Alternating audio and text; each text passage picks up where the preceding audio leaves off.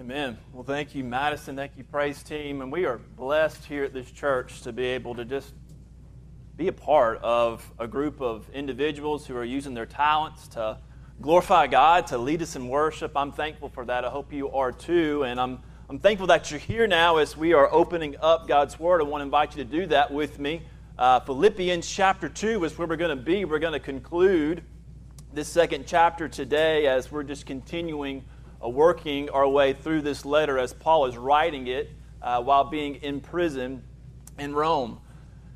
As you're turning there, and in way of introducing our text this morning, I want to remind you that there are many unsung heroes of the faith.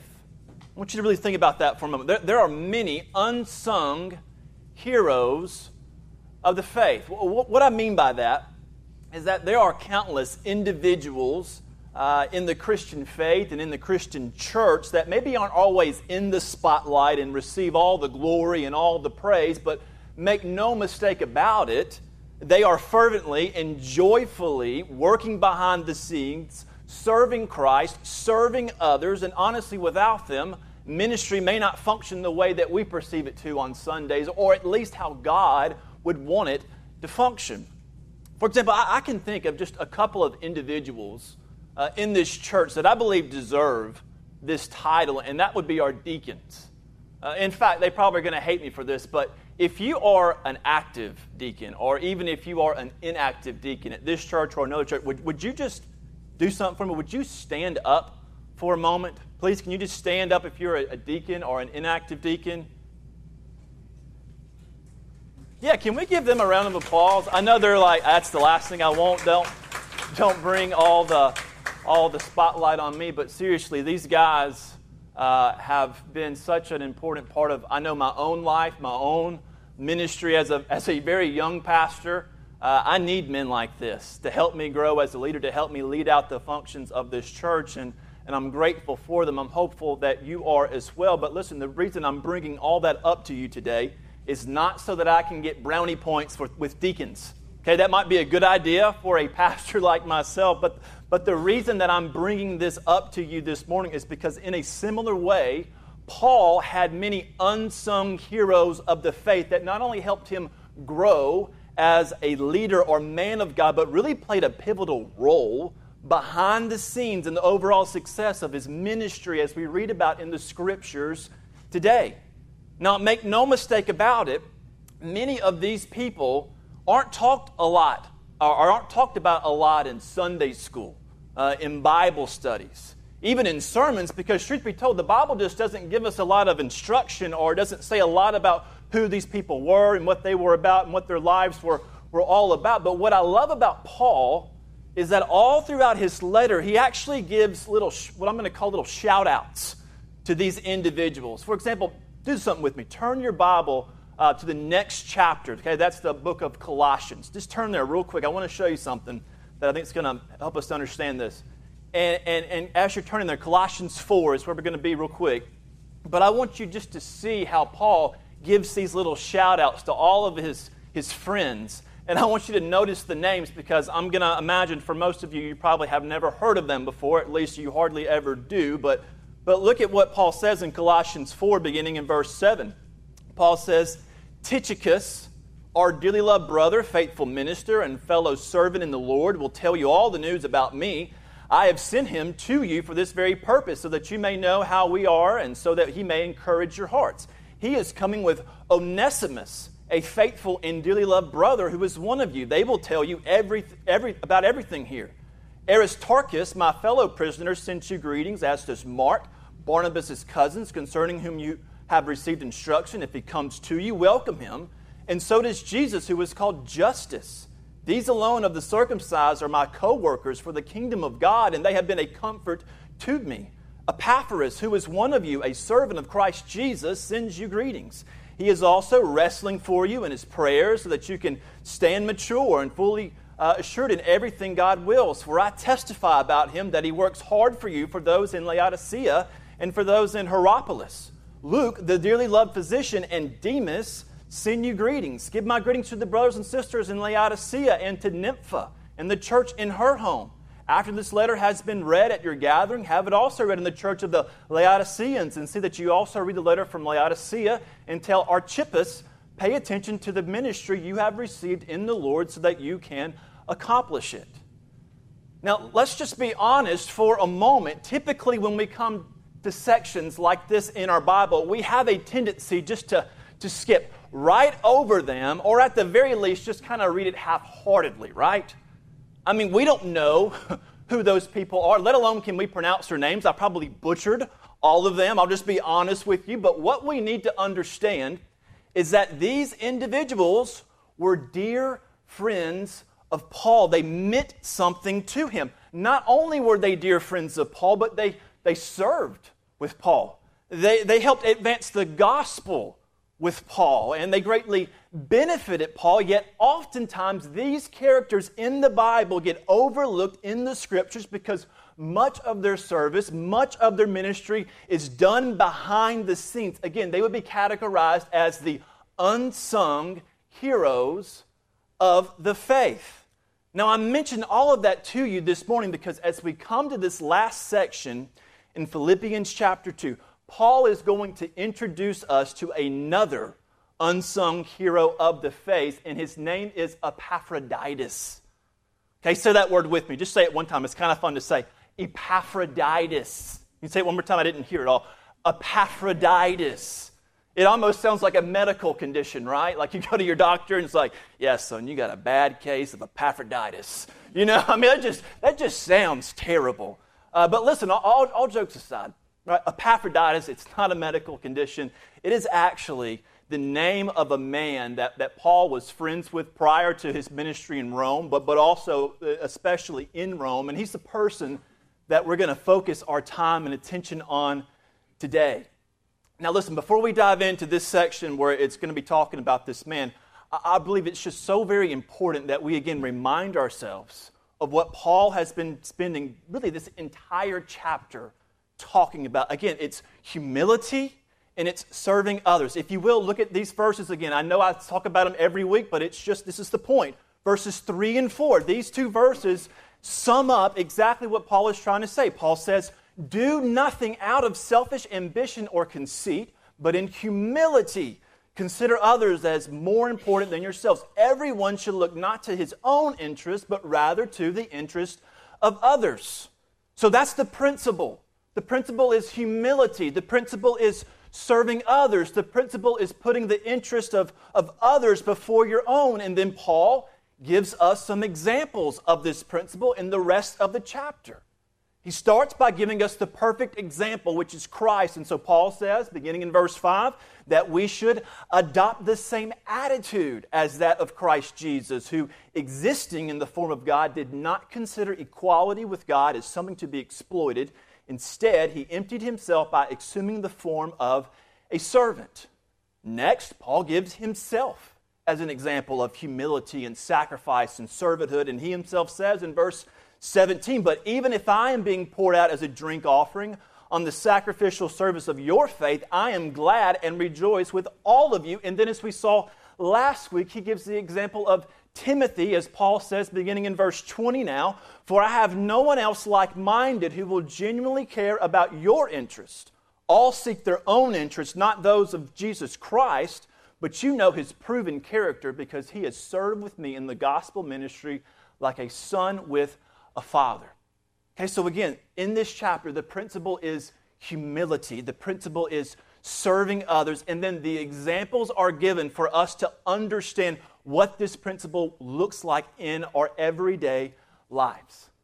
Well, in the last section of chapter 2, Paul's going to give us one more person that acts as an example of those things. And again, his name is Epaphroditus, an unsung hero of the faith. So look with me now at what Paul says about him, beginning in verse 25. Paul says, But I considered it necessary to send you, there's the name, Epaphroditus, my brother, co worker, and fellow soldier, as well as your messenger and minister to my need. Since he has been longing for all of you and was distressed because you heard that he was sick, indeed, he was so sick that he nearly died. However, God had mercy on him, and not only on him, but also on me, so that I would not have sorrow upon sorrow. For this reason, I am very eager to send him so that you may rejoice again when you see him, and I may be less anxious. Therefore, welcome him in the Lord with great joy, and hold people like him in honor because he came close to death for the work of Christ, risking his life to make up what was lacking in your ministry for me. Now, just as we did with Timothy last week, let me start our time today by giving you some uh, a brief background of this man named Epaphroditus.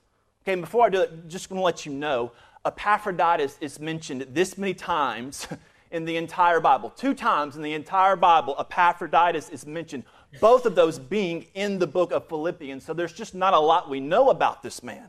But what we do know, what we do know, or what we can put together at least, is that more than likely, Paul is the one that converted Epaphroditus when he first visited Philippi.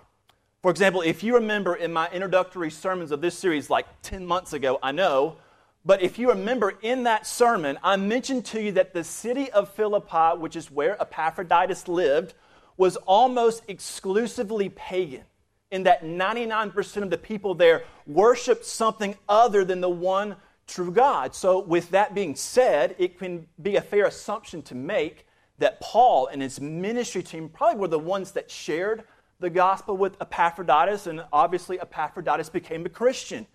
He became a Christian. He began to, to plug into the church that was there, the, the church of Philippi, and he was a part of that early uh, church ministry as those early believers were making that church what it was or what it came to be later on.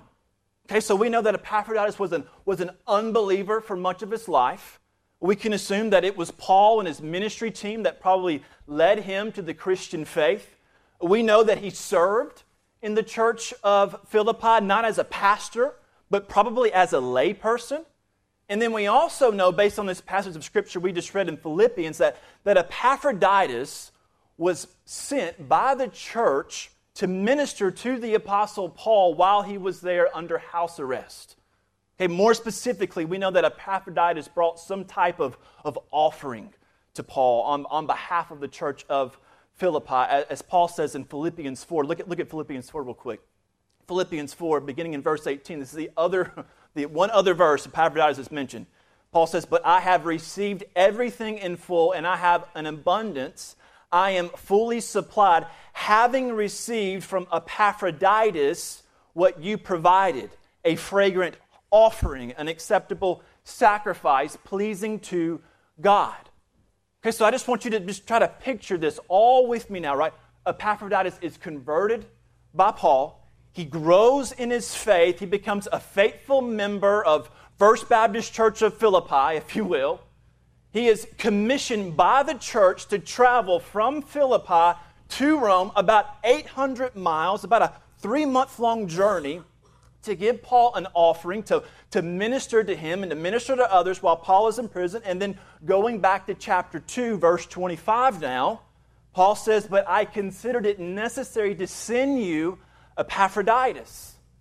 So, what is happening now is that Paul is sending Epaphroditus back to the Philippian believers in Philippi, and Paul's reasoning for this is found in the verses that follow. Look again at what Paul says, beginning in verse 26. He says, Since he has been longing for all of you and was distressed because you heard that he was sick. Indeed, he was so sick that he nearly died. However, God had mercy on him, and not only on him, but also on me, so that I would not have sorrow upon sorrow. So, what Paul is telling us here is that at some point in Epaphroditus' journey, whether it was during his journey or whether it was while he was in Rome. At, at some point, Epaphroditus got sick. In fact, he got really sick. He got so sick that he nearly died. However, Paul goes on to tell us that God healed him, that God had mercy on him. But now here's the problem the Philippian believers don't know that. Okay, Epaphroditus obviously knows that. Paul obviously knows that. The Philippian believers don't know that. Okay, uh, apparently, and we don't know how all this works, okay? Let me just preface by saying that. But apparently, the Philippian believers had found out that their dear friend and church member was deathly ill. They had, they had somehow gotten word that he was sick. They had somehow gotten word that, that he was close to death. But they did not receive the word, at least not yet, that he had made a full recovery. So, in essence, what's going on here in the text is that the Philippian believers are distressed about Epaphroditus' well being, and because the Philippian believers are distressed about his well being, Epaphroditus becomes distressed that they're distressed and longs to reunite and be with them. And so, as a result of all this, Paul's just seeing all this take place. Paul decides the best thing to do, the best thing to do is probably just to send Epaphroditus right on back to Philippi. Most likely, get this, most likely with the letter of, the, of, of Philippians in his hand. I, I believe Epaphroditus is the reason we get to read Philippians. I believe he was actually the messenger of this book. And so he tells them to receive Epaphroditus with honor, receive Epaphroditus with praise because he, he risked his life for the sake of Christ. He deserves to be welcomed back home as a hero of the faith. All right, so that's a little bit of background information, a very kind of quick synopsis of this passage. But, but having said that now, what I really want us to do today is this I want to highlight to you four things, four things about Epaphroditus, which again I think are going to exemplify what it means to be humble, what it means to serve others before yourselves. Again, that's the whole point of this passage. That's what Paul wants us to see. So if you're taking notes, make sure to jot these down because the first thing that I, I want you to see about Epaphroditus in this passage is this is his character. Number one, his character. Look with me again at verse 25 as Paul highlights this for us.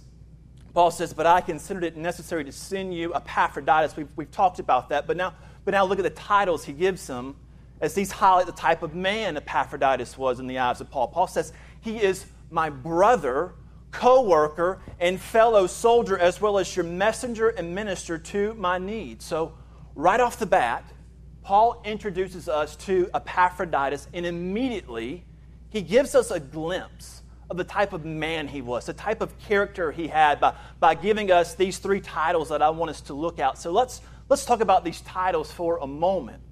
And let's start with the first one first, which is the title of, of brother.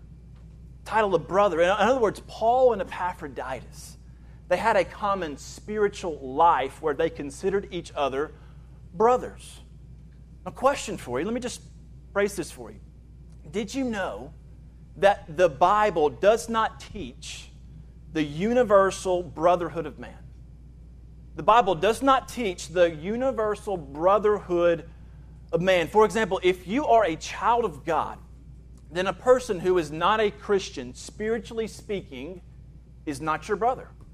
Yeah, they're not your brother. Now, let me just clarify in saying that because I'm not saying uh, that they're not your brother, in that we are all created beings, in that we all have a common stock from Adam, in that we were all created by God in our mother's womb. So we share those commonalities with each other. But my point is that while that's true, spiritually speaking, that doesn't mean that they're your brother unless they too are a born again believer. See, I point that out to you today because today's culture teaches, especially us guys, to come up to another guy and say, "Hey, bro, what's up, bro? How you doing, bro?" Right? And, and listen, uh, that's fine. Okay, that's that's fine, all I guess. But what we need to understand is that unless that bro is a fellow bro in Christ, then they are not actually your bro. Instead, that title is only reserved for our fellow brothers and sisters in Christ because we share a spiritual bond. We share a spiritual family that unites us together as believers. You see, this actually brings up an even more practical point that I want to bring to your mind today, and that is this you need to get along with your brothers and sisters in Christ because you're stuck with them forever. Just let that sink in. You need, you need to get along with your brothers and sisters in Christ because you are stuck with them forever. And listen, in one sense, I, I, say that jokingly, but while it may seem humorous to you and I, we need to recognize and realize that it's true. And please follow me here because, because heaven is going to be a very diverse place.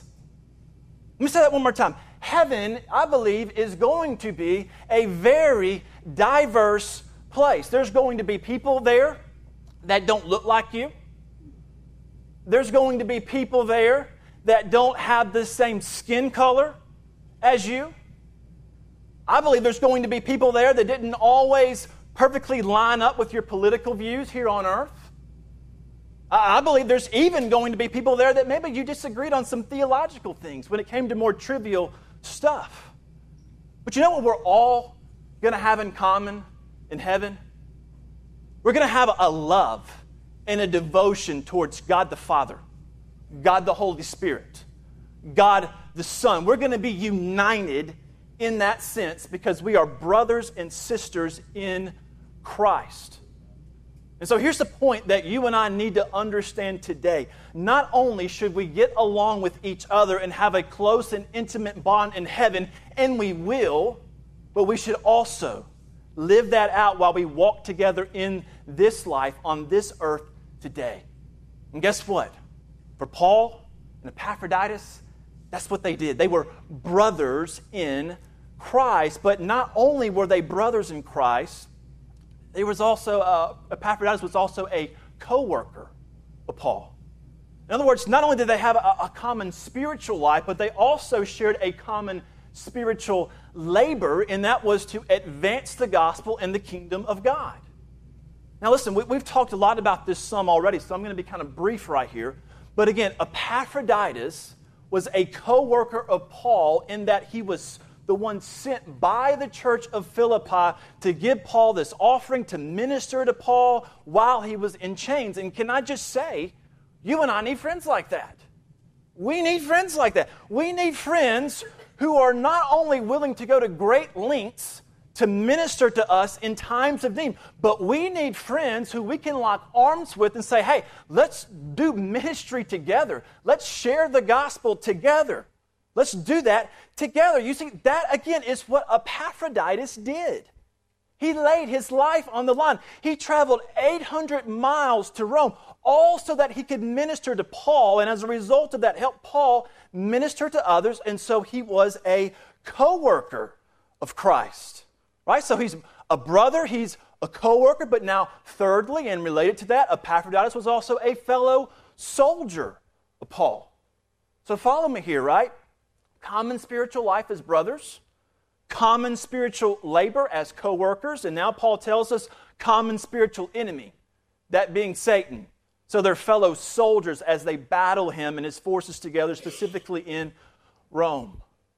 let me just pause here for a moment and remind you that if you are a child of God, then you are at war with the enemy. Not only does Satan and his forces hate you as a Christian, but he wants to see you suffer. He wants to see you be in affliction. He wants you to be tormented and ultimately fall away from the Christian faith. The Bible tells us that his main mission is to steal, kill, and destroy. The Bible tells us that he is like a roaring lion seeking for anyone that he can devour. And so, if that's true, and by the way, it is, then like Epaphroditus did with Paul, we need to team up with each other and realize that we are stronger when we are together. We are stronger when we stand together and help shield each other from the fiery darts that Satan throws at us, as Paul says in Ephesians 6, verse 16.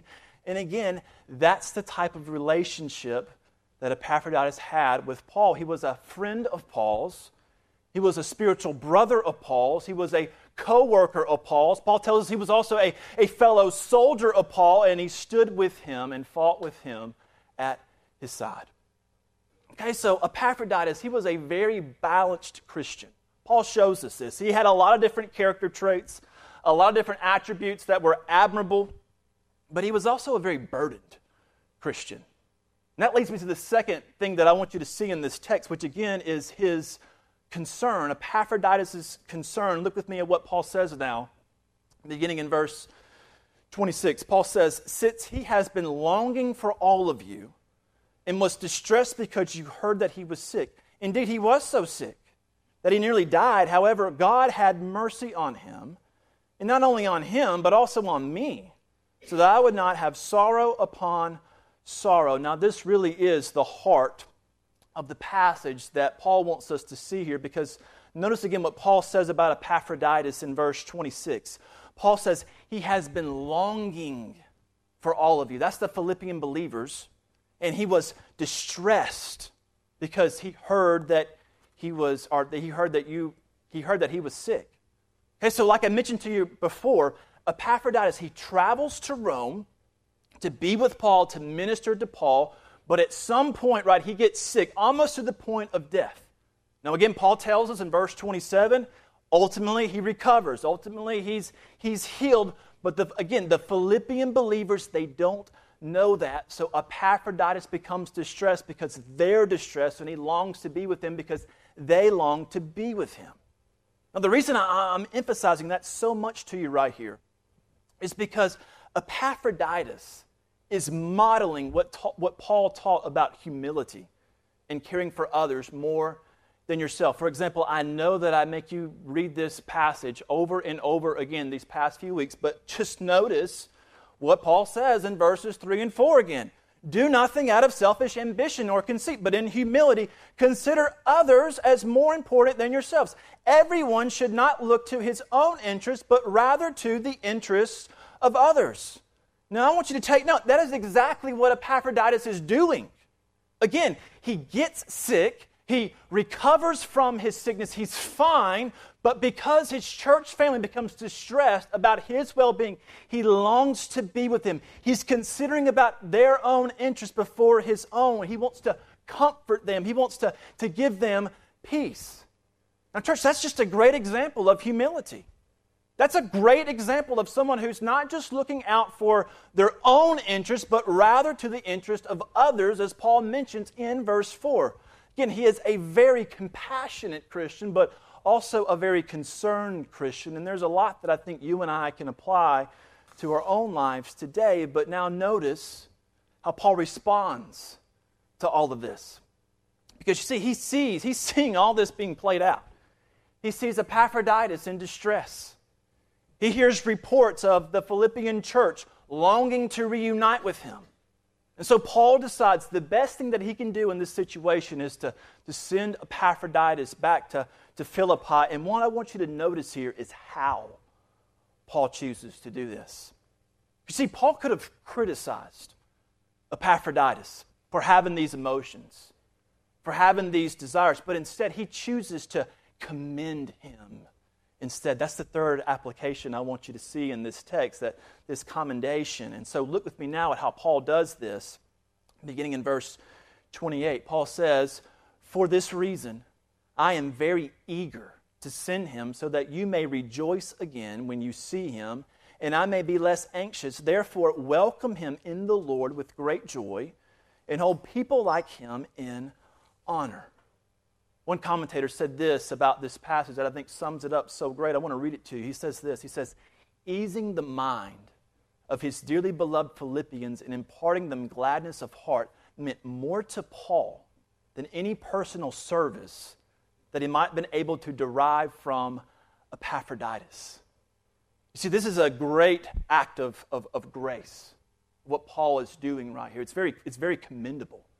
Again, it just further shows us what it, what it means to be humble, what it means to consider the interest of others before your own. Because you see, Paul would have had every right to come up to Epaphroditus and say, No, you're staying with me.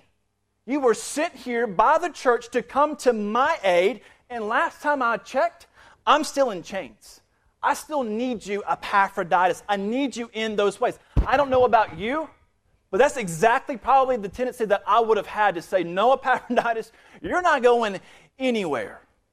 But instead, Paul's greatest concern and, and really his greatest joy was to send Epaphroditus back so that he and the rest of the church could reunite together and experience joy instead. Church, that is Paul living out verses 3 and 4 firsthand, but it goes even deeper than that.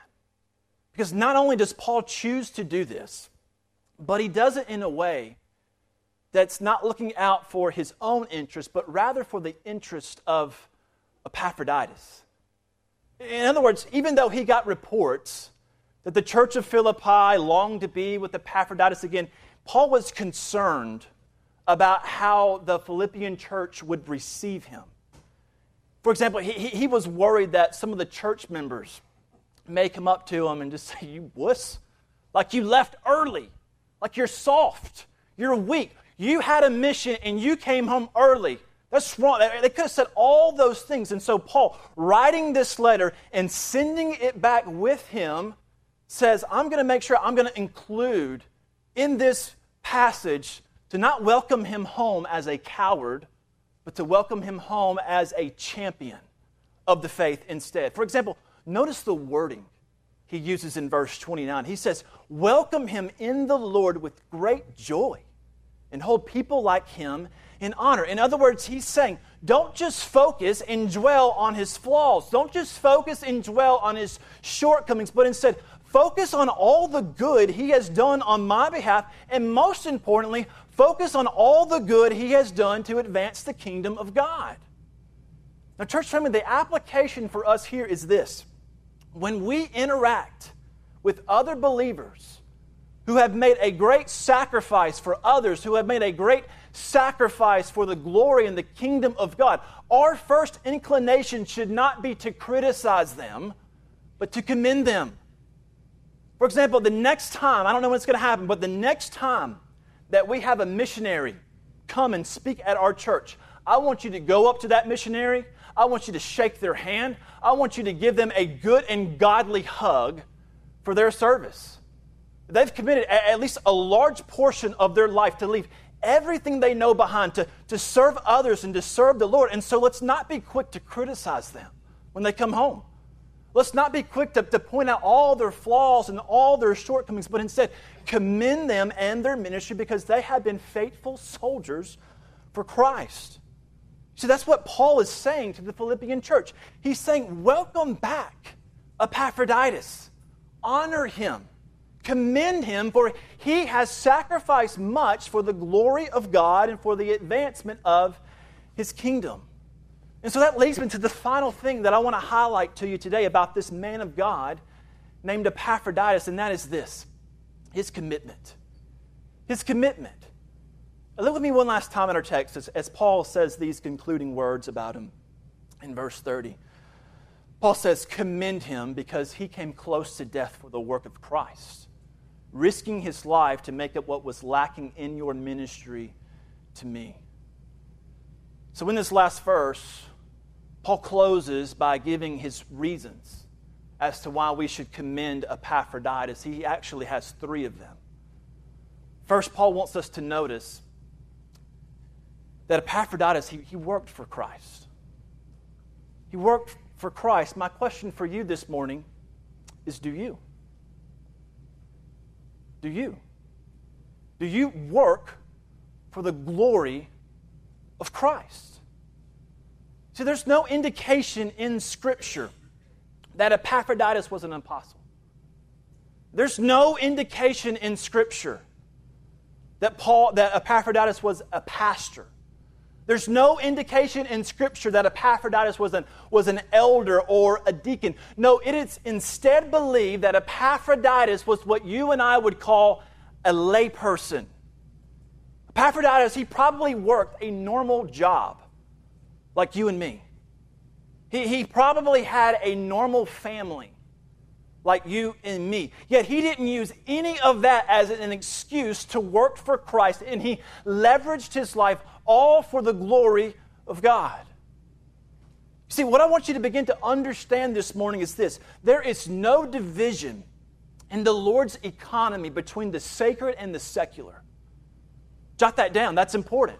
There is no division in the Lord's economy between the sacred and the secular. In other words, what I mean by that is that even though Epaphroditus was a layperson, and that he wasn't an apostle, he wasn't a pastor, he wasn't a deacon, he still was sent out. He still willingly was sent out to build up the kingdom of God. And Paul commends him for that. See, what that means for you today is this even though you are not called to be a full, full-time pastor like I am, you are still called by God to be a minister of the gospel if you are a truck driver, if you are a plumber, if you are a, a teacher, if you are a businessman, if you are a construction worker, if you are a farmer, if you are a doctor, if you are a full time mom, the list can go on and on and on.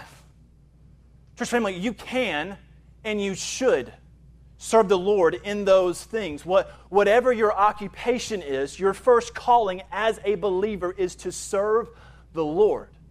And so let's look to Epaphroditus as an example of this, as he used his life as a platform to serve others and, more importantly, to serve God.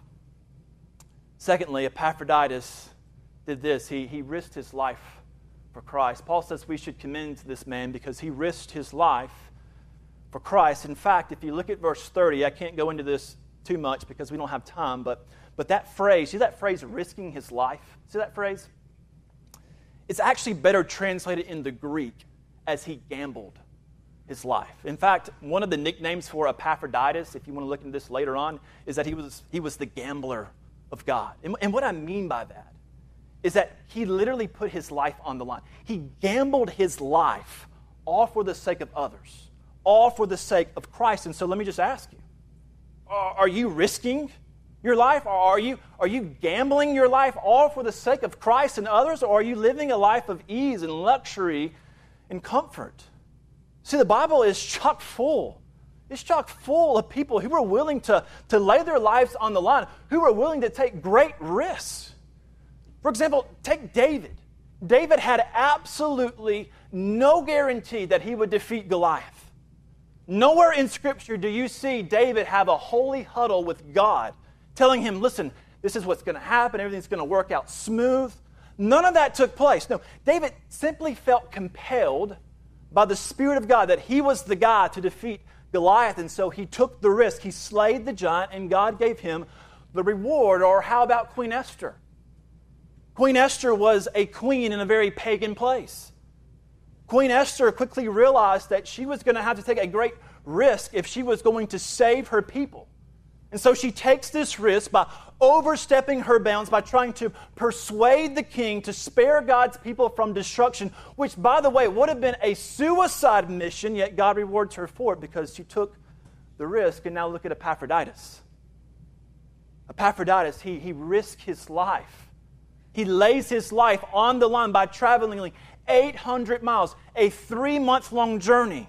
He gets sick during that stint. He gets sick so much that he almost dies. And therefore, Paul says we should commend him, for he gambled his life all for the sake of me, all for the sake of the glory of God and for the sake of Christ. So, Epaphroditus, he worked for Christ, he risked his life for Christ. And I'll close today by giving you one more reason why Paul says we should thank him, and that is this he filled a void for the ministry of Christ. Epaphroditus, he filled a void for the ministry of Christ. You see, I can just picture the Philippian church being concerned about Paul. Remember, they, they love Paul. Paul loved them. We, we've talked about that in chapter 1. They know that Paul's held in prison. They know that times are tough for Paul. And so I can just picture the church of Philippi coming together and saying, What should we do? How can we help out our dear friend, our dearly beloved, our dearly beloved Paul? What, what can we do? And so they decide to take up some type of love offering. So they have service, kind of like we're having today. The people come up, they, begin to pass the offering plates row by row. The, the money begins to collect. And then after the service is done, I can just see them all kind of huddling together. And they're counting up the money, they're seeing how much they were able to collect. But then they begin to awkwardly stare at each other. Because they realize that while this is great, somebody's going to have to travel 800 miles to give this to Paul. Now, listen, I know this is not recorded anywhere in the scripture, so this is just my take on this passage. But I can just imagine church member after church member giving excuse after excuse as to why they can't be the ones that go. Let me say, oh, well, you know, I got, I got so much going on right now, I just don't think I can. Or, oh, I just, I just don't feel called to that. I feel called to give, but I don't actually feel called to go. Excuse after excuse. But then I can picture someone in the back just raising their hand says, I'll go. I'll go. Uh, I'll be the one who, who makes this trek on Paul's behalf. Uh, I'll be the one who puts the life, puts my life on the line, all for the sake of the glory of God. And I can imagine, oh, Epaphroditus, are you sure? Yeah, I've, I've thought about it and prayed about it, and God's just put this on my heart. What does your wife think? Well, she's, she's concerned, but she supports me. And I'm willing to go. willing to go. I'm willing to serve. I'm willing to be sent.